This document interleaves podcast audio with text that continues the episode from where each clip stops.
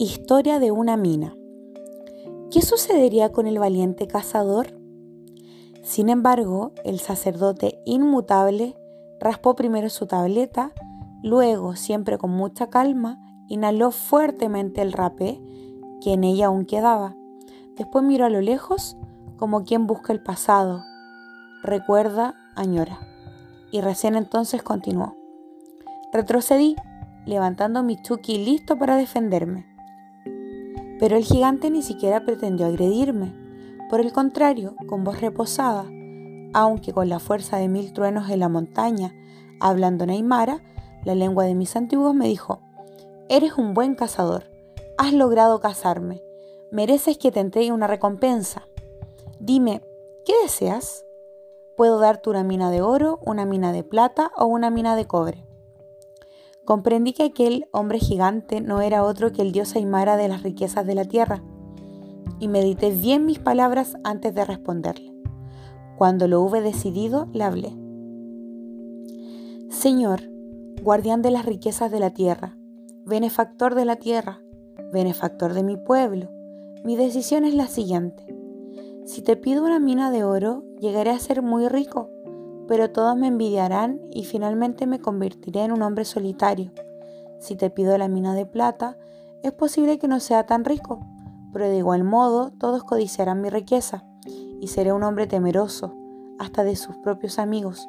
Pero si te pido una mina de cobre, prácticamente no seré rico, pero sí podré ayudar a mi pueblo, que podrá disponer de más cobres para extraer, trabajar y comerciar.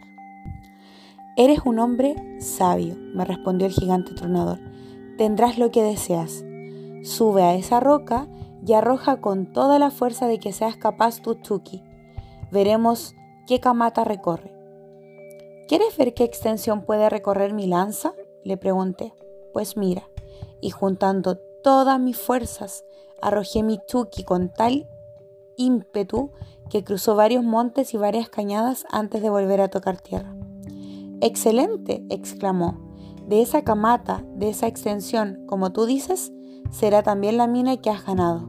Y diciendo esto, el dios de la riqueza de la tierra desapareció tan misteriosamente como había aparecido. Ya llegaba la madrugada y yo volví a mi pueblo y relaté a los ancianos mi aventura. Vamos, me dijeron, vamos a ese lugar que dices. Y todo el pueblo se dirigió al lugar que el dios había señalado. No hubo necesidad de mirar dos veces, era una mina de cobre, pero era tan grande, tan grande, que ni nosotros, ni nuestros hijos, ni los hijos de nuestros hijos podrían ser capaces de agotarla. Todos nos instalamos a vivir allí y yo fui bendecido y ungido como chamán, como sacerdote de mi pueblo. En honor a mi hazaña, mi gente llamó a esa mina la extensión que recorrió la lanza, Chuki Kamata. Todos brindaron porque aquella fabulosa mina, de la cual habían oído hablar, no se agotará nunca para que ellos, sus descendientes y los descendientes de sus descendientes puedan disfrutar de sus riquezas. Después brindaron por el sacerdote que la había descubierto y después siguieron brindando hasta que la niña con la estrella de oro se levantó y se ubicó en el lugar de los narradores. Poco a poco se hizo el silencio, entonces ella comenzó a hablar.